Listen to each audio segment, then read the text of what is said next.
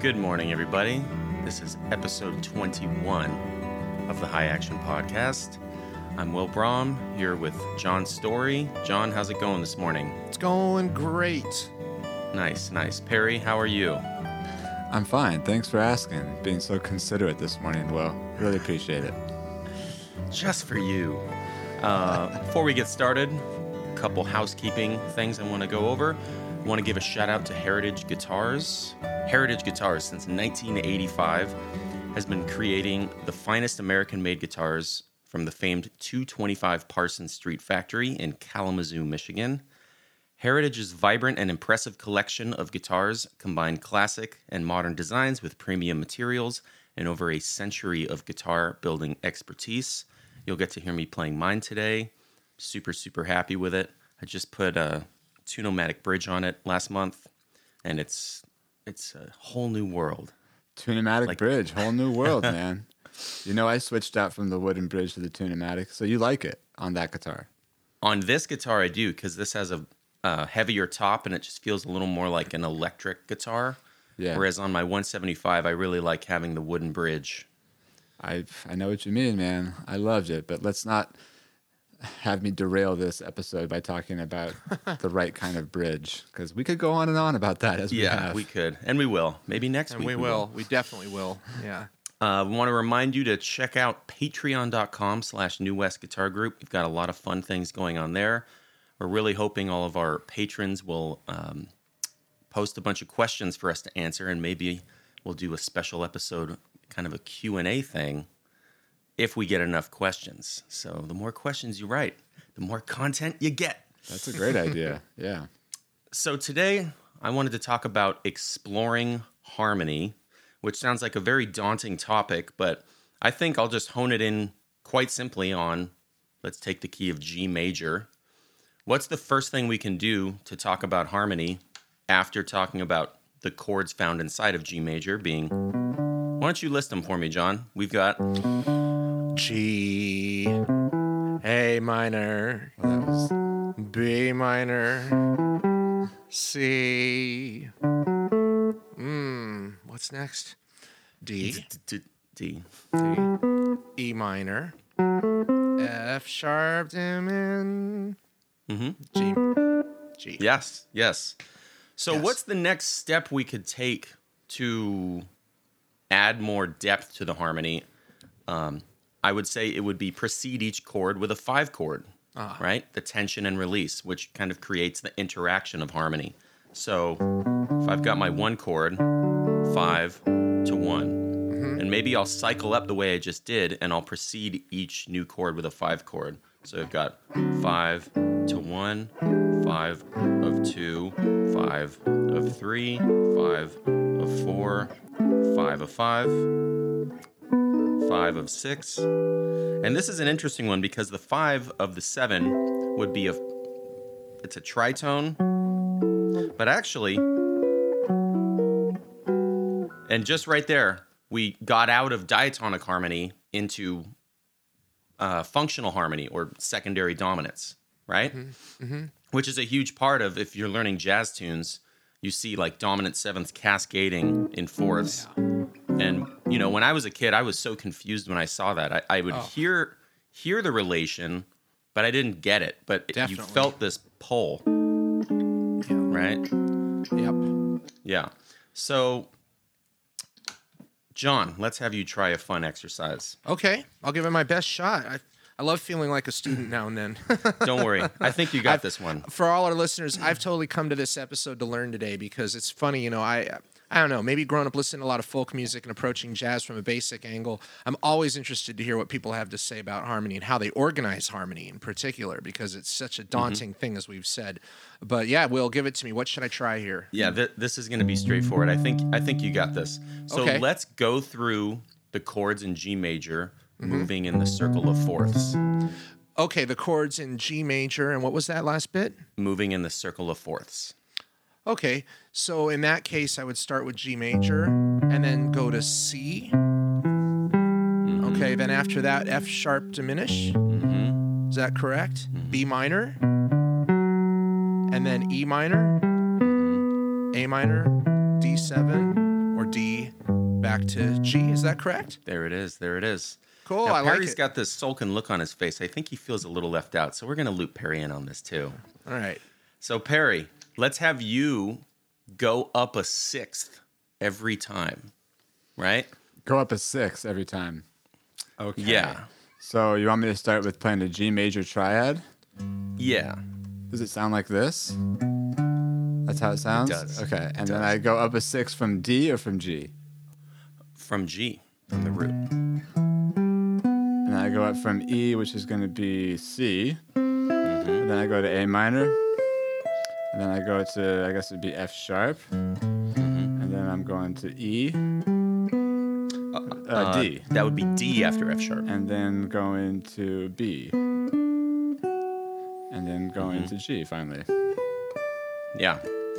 So these are cool ways to break up the same scale that we always play and to create kind of new tension and release inside of the harmony. And it's all diatonic. Um, I'm sure you guys agree. Sometimes when you hear these really beautiful cadences, you know, you guys we're talking about Joe Diorio, and um, I was checking out a lot of his stuff the last couple weeks after that episode we did, and you can hear him cascading in and out of all types of thing, both diatonic and very quartal harmony based, Yeah. which is a different thing that we'll get into. But take just take the major scale and just break it up in different patterns like that. And it really kind of breathes a lot of fresh perspective as opposed to just quote unquote practicing your scales. Right. Right. Yeah, I guess it also, you know, makes us aware that harmony and melody, right? It's not like a sandwich where we've got the harmony here and then we put the melody on top of it.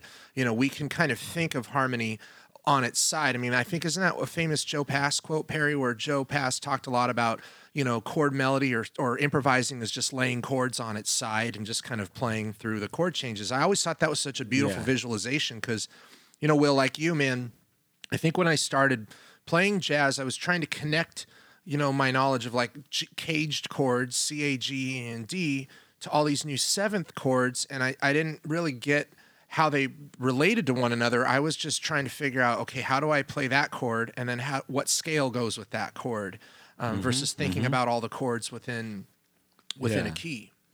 Absolutely.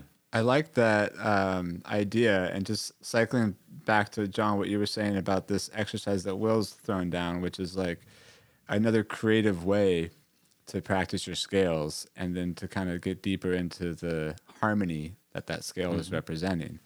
Uh, the Joe Pass quote I've always interpreted as almost a visual take on exploring harmony. Like if you're playing a C major chord, you know, right here on the third fret, when Joe Pass says chords laid on my side, he says all my lines are just chords laid on their side. I think he's literally just looking at that shape and being like, okay, what if I just played around in that shape? Right. Know, so that's another way of exploring harmony is to just literally visually take a look at what your hands are doing and then find lines from within that. Yep. As as Ron Eschete would famously say, a chord is a scale, is a chord, is a scale. I always just remember him telling me that. Ron, I like man. that. That man, Ron that interview we did with Ron back in season one has got to be one of the funniest interviews we did. There are so many one-liners. Yeah. Lots of one-liners. Yeah. Hint, hint. Check out season one. That's right. that's That's right. right. And Ron, boy, if if I think about guys who know harmony, I, I just love talking to Ron about all the different ways to approach standards. Um, Ron also has like that deep respect and understanding of like what would have composers probably also done. Versus, I think a lot of younger players. I mean, it's great we get to kind of do whatever we want or try to reharm everything, and that's cool. But guys like him, man, I mean, they are from the old school with that stuff. Like they really think about how harmony was approached in the twenties. For instance, starting with a two dominant chord instead of a two minor, or a six half diminished instead of a six minor on a tune like Satin Doll. It's just I just love learning about that stuff from a guy like Ron. So I want to try another exercise with you guys. This is using a one four five chord progression, something we're all fairly familiar with. And the way I'm going to voice it, I'm using my top melody note as the voice leading, basically. So I'm cycling one four five but I'm going through every inversion as it comes. Right? So, G, C,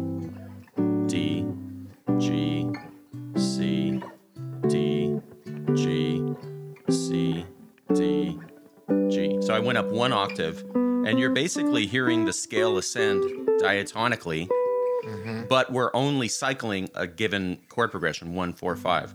So I think the easiest way. Who wants to try this? Play that again. I love Yeah, to hear yeah. that again. That sounds neat. Yep, yep. So G, Right. C with a G in the bass, Ah. Uh-huh. right? Because we're dealing with inversions basically. D with an A in the bass, Uh-huh. G with a B in the bass, C, C. Root position. yeah, D root position, D. G with the D in the bass, And then E minor. um, Or uh, C with an E in the bass. got right? it. Oh Yeah. yeah. Okay. Cool. D with an F sharp in the bass. Uh, and again, we're hitting every note of the scale, but we're doing it inside the context of a chord progression. Right.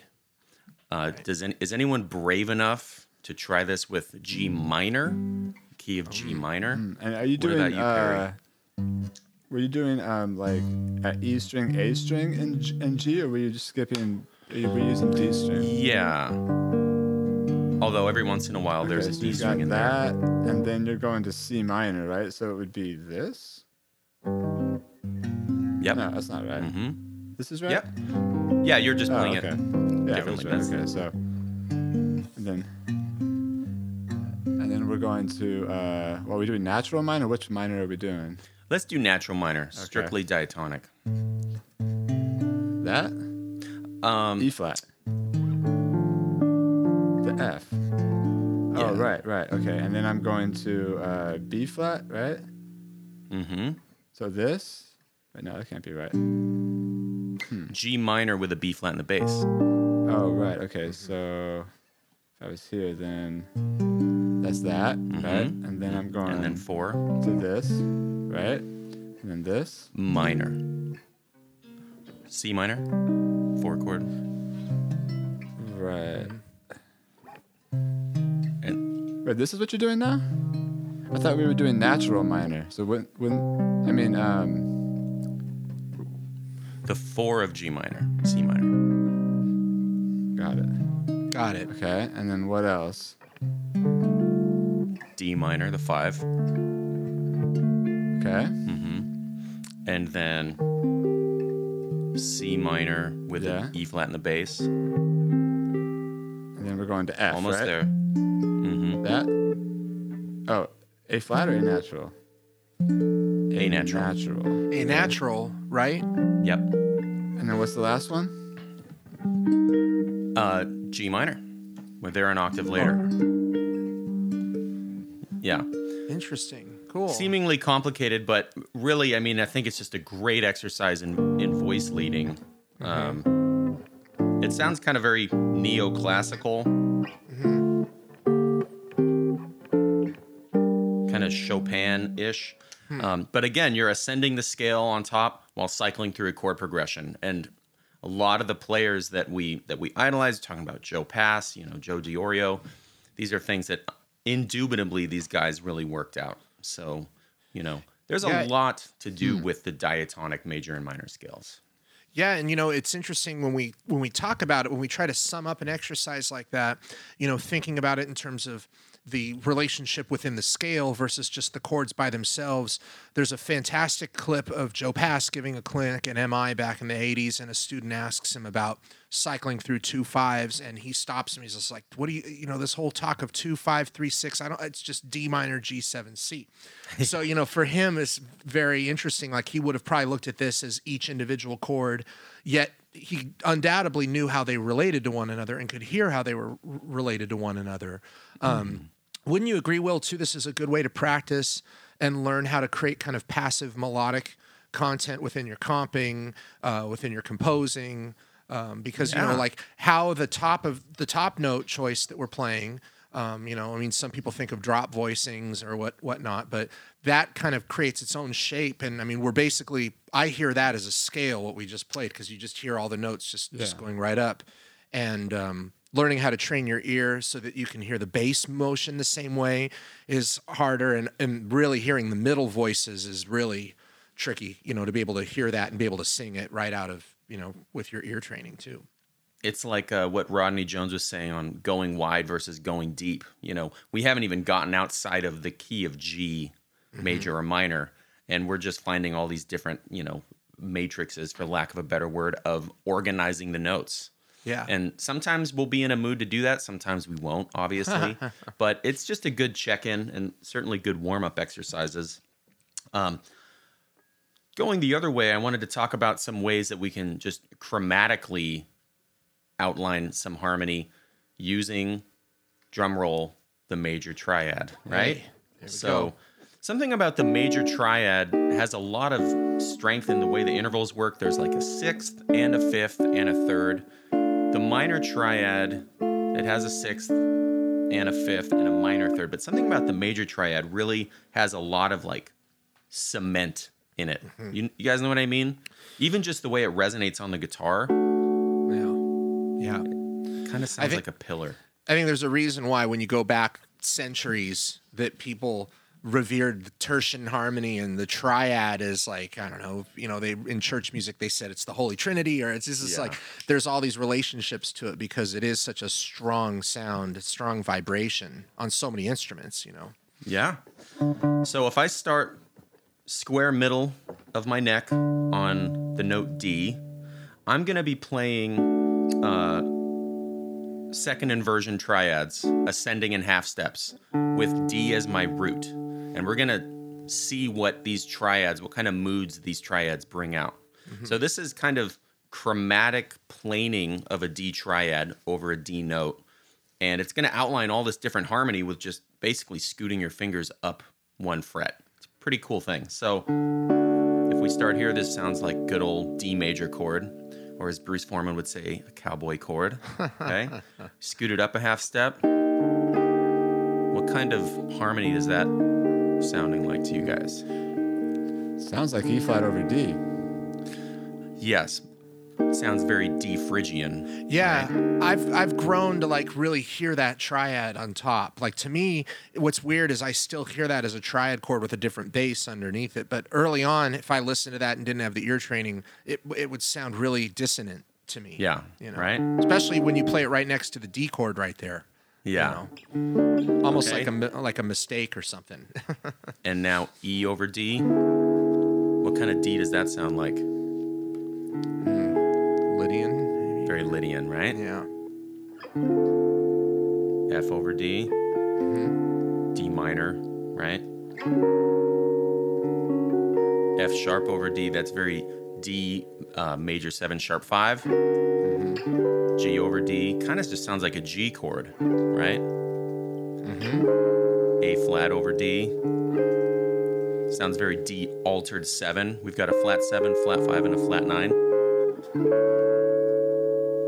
A over D sounds like D major seven, D D major nine is technically what it's doing. B flat over D. It sounds very much like a B flat chord since D is in the chord B flat. B over D. That sounds a lot like a D13 flat nine, right? This chord was popular in the 80s. C over D, right? Sus. Very D7 sus, right? Very Herbie. C sharp over D. That's very D diminished sounding, right? D minor, major 7, flat 5. So that was just taking a major triad, planing it up, and hearing those different moods. So what if I just took three of those chords? Let's say I take E flat with a D, F sharp with a D, and A with a D. And I'm just gonna.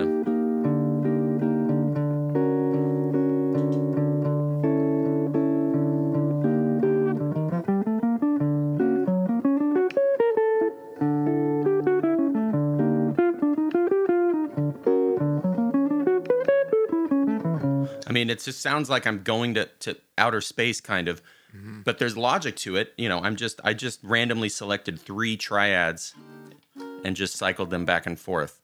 Perry, do you ever find yourself trying to reach for stuff like that in your improvisation if you're trying to play quote unquote out?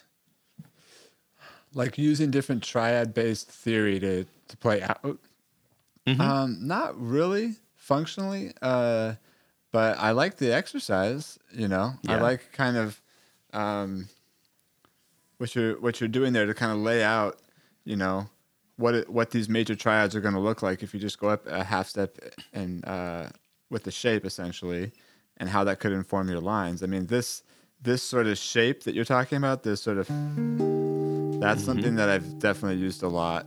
Um, Oh, yeah. Also, this one, D over C sharp, I like to use a lot as a sort of substitute for like a D half diminished. You know, something like this. Mm-hmm. Sometimes it's just kind of funky to play that one. Um, yeah, so a lot of these, tr- you know, triads I'll get into. I guess this one uh, I've also used a lot, which is just kind of like an altered chord.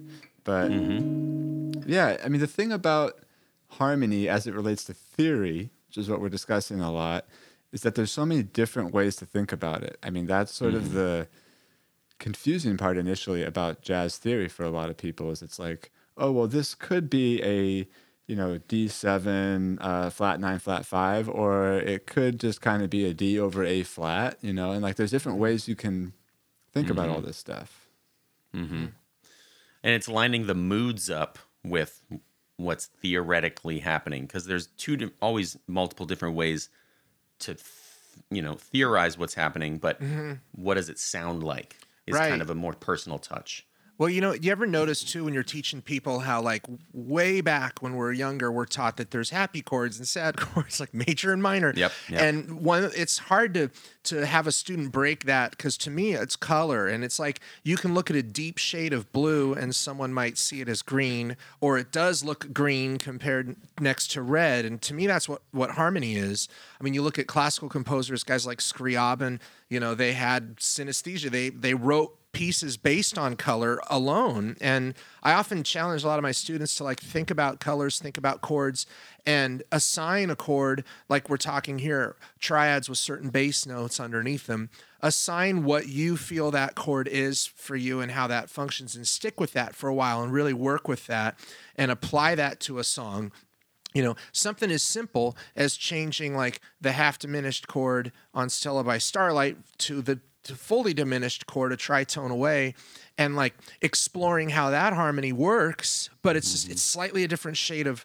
To me, it's like really red when you use the half diminished, and it's kind of burgundy red when you use the fully diminished. And if we think about mm-hmm. that versus like happy chord, sad chord, Yeah. then I think I think students and listeners, you know, for those of us who are listening to the podcast or just music listeners, it's just an interesting thing to like discover for yourself. It's funny. yeah it's a very personal thing It's funny you mentioned Right. Stella because I was thinking about that earlier, and Yeah. you said the fully diminished chord a tritone away, right? Yeah, you can also or- do a fully diminished chord a minor third down, right? So Right, that's a- right. the, the interesting thing about exploring harmony is like what you can use to substitute, you know, over a song too, right? Like how many Right. different Oh, yeah. harmonic possibilities there are in a song, Oh, um, which, which I find pretty Mm-hmm. And and also how harmony we were talking just before we rolled tape this morning. We were talking about how harmony has had trends throughout history, you know, and we look back at Tin Pan Alley and they cadenced in a 2-5 differently than the guys in the 40s and 50s did, different Yeah. than how someone like you were just talking about Herbie, how Herbie takes a, Yeah. a pedal and moves the triad above it and all of a sudden you have this beautiful cadence point. Yep. And, you know, learning how that is and applying that to certain songs. And if you're somebody out there composing your own songs, it's kind of fun to be like, I'm going to write an old tune that sounds like, you know, Doxy and have a cycle of dominant seventh chords around that. Yeah. Man, I haven't played that song in ages. That's a great song. Um, let's talk about two five ones. Something tells me you guys have practiced your two five ones. Call me crazy. So Two I times, remember- five times, maybe one time. I don't know. I remember when I was in high school, um, I had a great teacher. In addition to Dan Balmer, a gentleman named Dan Gildea, another Dan from Portland who played guitar, and He was talking about two fives moving in minor thirds. And at the time, it didn't quite click, right? But let's say we're in the key of G major. A 251 in G would be A minor 7, D7, G major. Up a minor third from that, the 2 would be C minor, F7 to G. Another cadence we've seen a lot. I believe Perry likes to call that a backdoor dominant. I'm Right. not the only one. Up a minor third from that, we've got E flat minor, A flat 7, G, right? And that's very much like a tritone sub 2 5, basically. Now, the last one I think I don't ever actually use to resolve to G, but it would be a very interesting F sharp minor, B7, G, because it wants to resolve to E minor. So that one is kind of like the the rogue orphan of the quartet, right? Um, particularly looking at E flat minor, A flat seven, G. That sounds very satin doll, right? Why don't we transpose that to C, and we can actually play, right? Oh, I'm that sorry. Is that the right changes to satin doll? There it is. There it is. I was a fourth away. Sometimes I get, I get uh, yeah. So Talk about exploring harmony. just taking huh i'm working on it so just taking a 2-5 and maybe just turning that into a single note exercise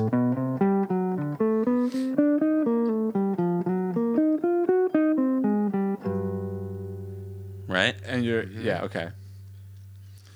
who wants to try it So you want you want to play satin doll and using E flat to A flat, going to G major or going to C major? I'm I'm uh, confused. i actually wasn't thinking about satin doll i was thinking of a minor to d up a minor third c minor to f and then going up to another G. minor third, Oh, E okay. flat to A flat. And I'm just trying to outline that movement with Yeah. single note lines. Yeah, it almost Oh. it almost reminds me of you know, sp- speaking of exploring harmony, Trane. You know, Absolutely. triads to get to basically change up a two five one. So Mm-hmm. yeah, uh, I'll try it. So you got your two five here, and then you've got it here. Oh, sorry, here, and then Yeah. if I'm playing lines on that, like one, two, three, four.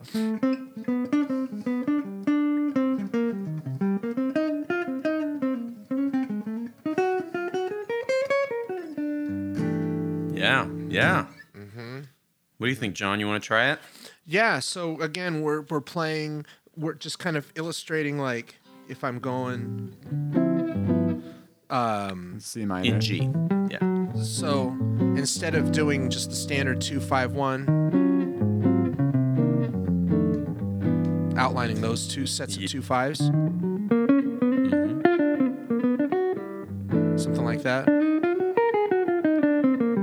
I think the vibe is you do a, like an A minor to D7, C minor to F7, E flat to A flat. Oh, and then oh, you so you end up on G major. Yeah. I see. So you got this, that, got it.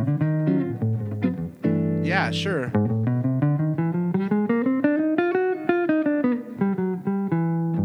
Yeah. Yeah.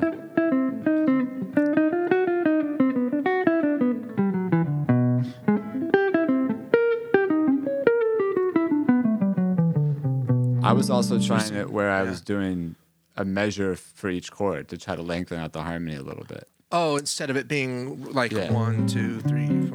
Yeah, because that would be so a measure each chord. I see. Yeah, and, and and and you could you could jump from one to another. I mean, you could I guess you could do just consecutive minors, consecutive dominant. Mm-hmm. The upper minor third thing is always fun. That's fun to teach students who've never heard that before because they're like, wow, that really does work, you know, and I can hear that. And, yep. So, Will, you you sometimes will use three different minor two fives in place of a regular just two five one Yeah. to cycle back Absolutely. into uh, G major, let's say, since we're in that key. So you you'll Mm-hmm. be thinking if you see like say a two measure two five one, you'll be thinking A minor D seven, C minor F seven, E flat minor A flat seven, and then you end up on G, almost like Trane is trying to do at times. Or I'll just pluck one of them out of the ether Yeah. to use. I mean, obviously, E flat minor to A flat to G has the most color. Right? You could voice lead. You know.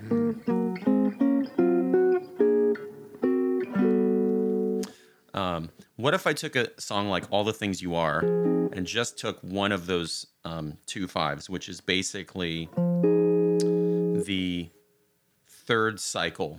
Uh, the best I can explain this is just to play it and then we'll work backwards. So um, F minor.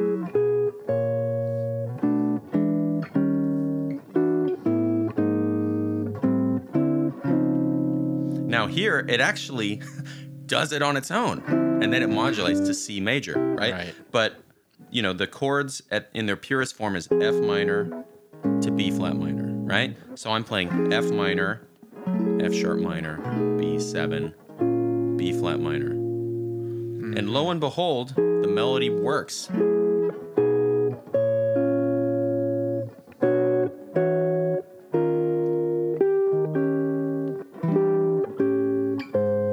Just almost just like tritone substitutions on everything. Because you can think of Yes. the two and the five as sort of the same chord, especially when you're playing a tune where that might be a beat each, right? Mm-hmm. Yeah. But it gives that sound. I mean, it's it's a sound like it makes me think of cats like Ron or Joe, Diorio or Joe Pass, you know.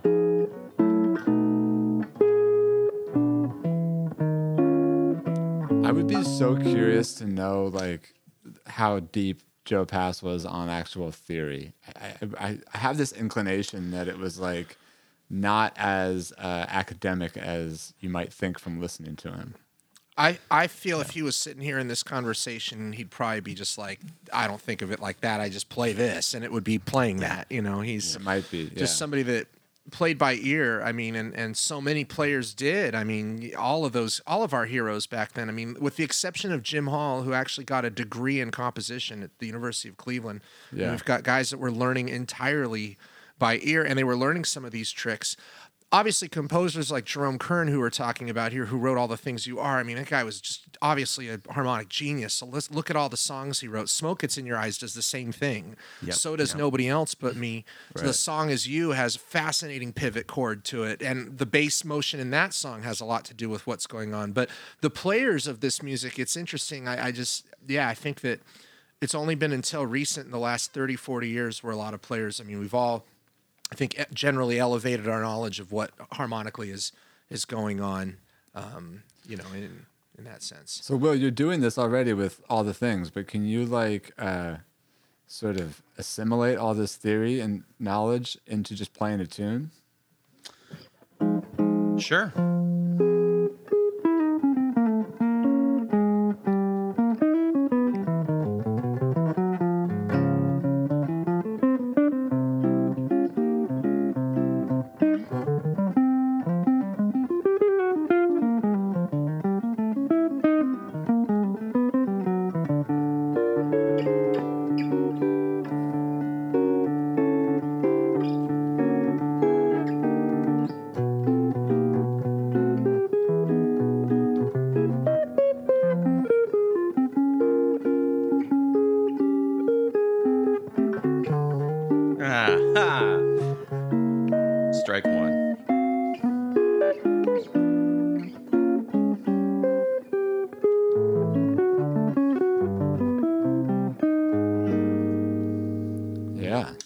Was a smorgasbord of things. Some executed better than others. Do you ever try to play a tune and sort of just go in a different direction harmonically that you you're not even sure where you might end up, but you still have the form in your head? Like it's something I like to try to do, where like I'll be playing a tune and then I'll just sort of, I'll not like abandon the harmony, but I'll just like open the door up to like, okay, let's try something totally different, but let's keep the form actually, and then you kind of end up back at the form on the bridge or something like that. Do you ever try that?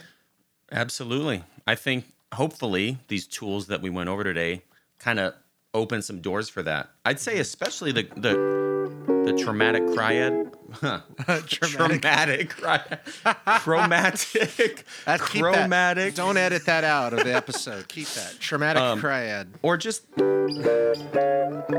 right you've got diminished triads moving in minor thirds on top of a given. It's it's endless, and start exploring it because it's going to yield some interesting results. That's and what it we takes should us out of have. our That's what we should have named our band. The tri- the traumatic, Traumatic triads. Yeah, the that- traumatic cryads. Yeah, the traumatic Oh, cryads. That's, that's, Oh, that's Cryads. good. Oh, I thought it was traumatic triad. Oh, that's even Cryad is even uh, more of a Freudian Traumatic slip. cryad. Like you see a two-year-old in the cereal aisle pouting. That's a traumatic cryad. Oh right boy. there. Yeah, no, this is great. It's it's fun to talk to you guys. I mean, like you know, when we're on the road and we're in the car, you know, we're having we we sometimes do have these kinds of conversations. I mean, it's fun to talk about standards that we've played uh, so much now. I mean, I I'm still in the practice of learning as many standards as I can, and I some of us I know don't do that as much anymore. But every time I go back and learn a tune that was written 80 years ago, 60 years ago, I find a new little harmonic device that I could maybe apply to other tunes. And so for students out there or listeners, music listeners, it's just fun to like learn that this is out there and you can find a way for yourself to kind of pick certain things and focus on that for a while and go deep with with that one idea.